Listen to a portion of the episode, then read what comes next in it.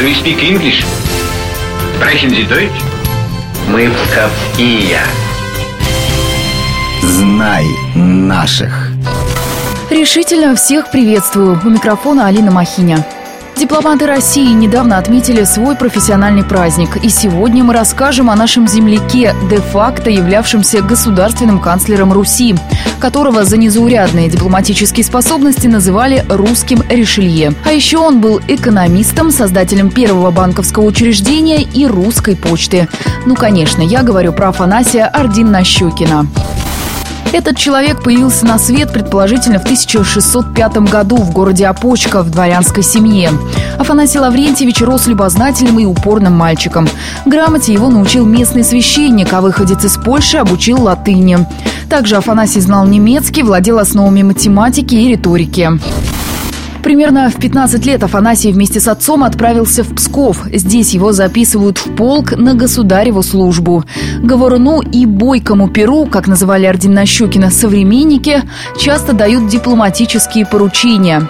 В 1650 году царь Алексей Михайлович приближает к себе орден Нащекина после участия того в подавлении Псковского восстания. Об этом времени в жизни нашего героя рассказывает опоческий краевед Александр Кондратеня. Его посылают с комиссией на шведскую границу для осмотра и исправления пограничных земель. Потом сам принимает участие в шведской войне с 1656 по 1658 год. Он был воеводой в городе Друя, это нынешняя территория Республики Беларусь, Витебская область. В 1658 году Алексей Михайлович жалует ему чин думного дворянина. Но думный дворянин, это значит, что он имел право заседать в Боярской думе, имел право руководить приказами и быть воеводой.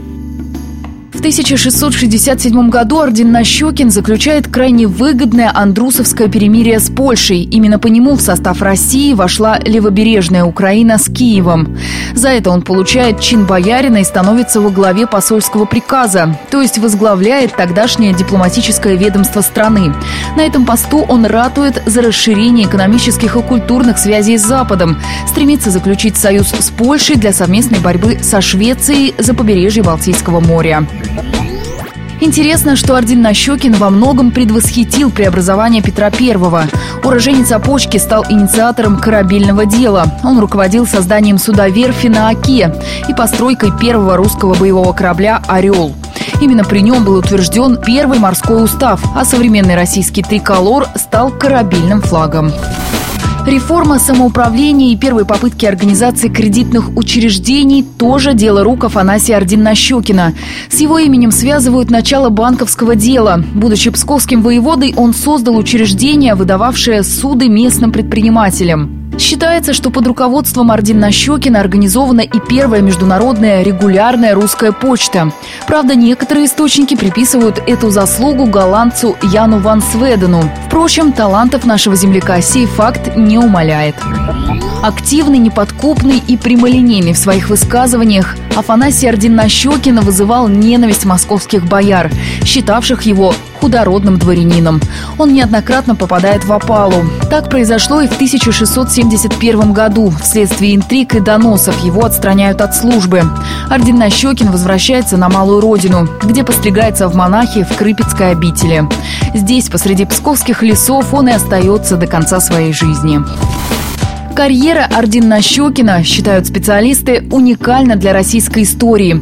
Он был первым мелким дворянином, получившим звание боярина и высокие должности исключительно благодаря личному таланту, а не знатности или семейным связям. Возможно, поэтому личность Апачанина увековечена на памятнике «Тысячелетия России» в Великом Новгороде.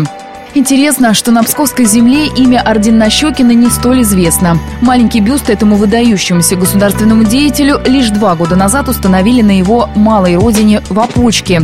В Пскове пока на эти цели ищут средства. Говорят, памятник появится у здания Псковского главпочтамта.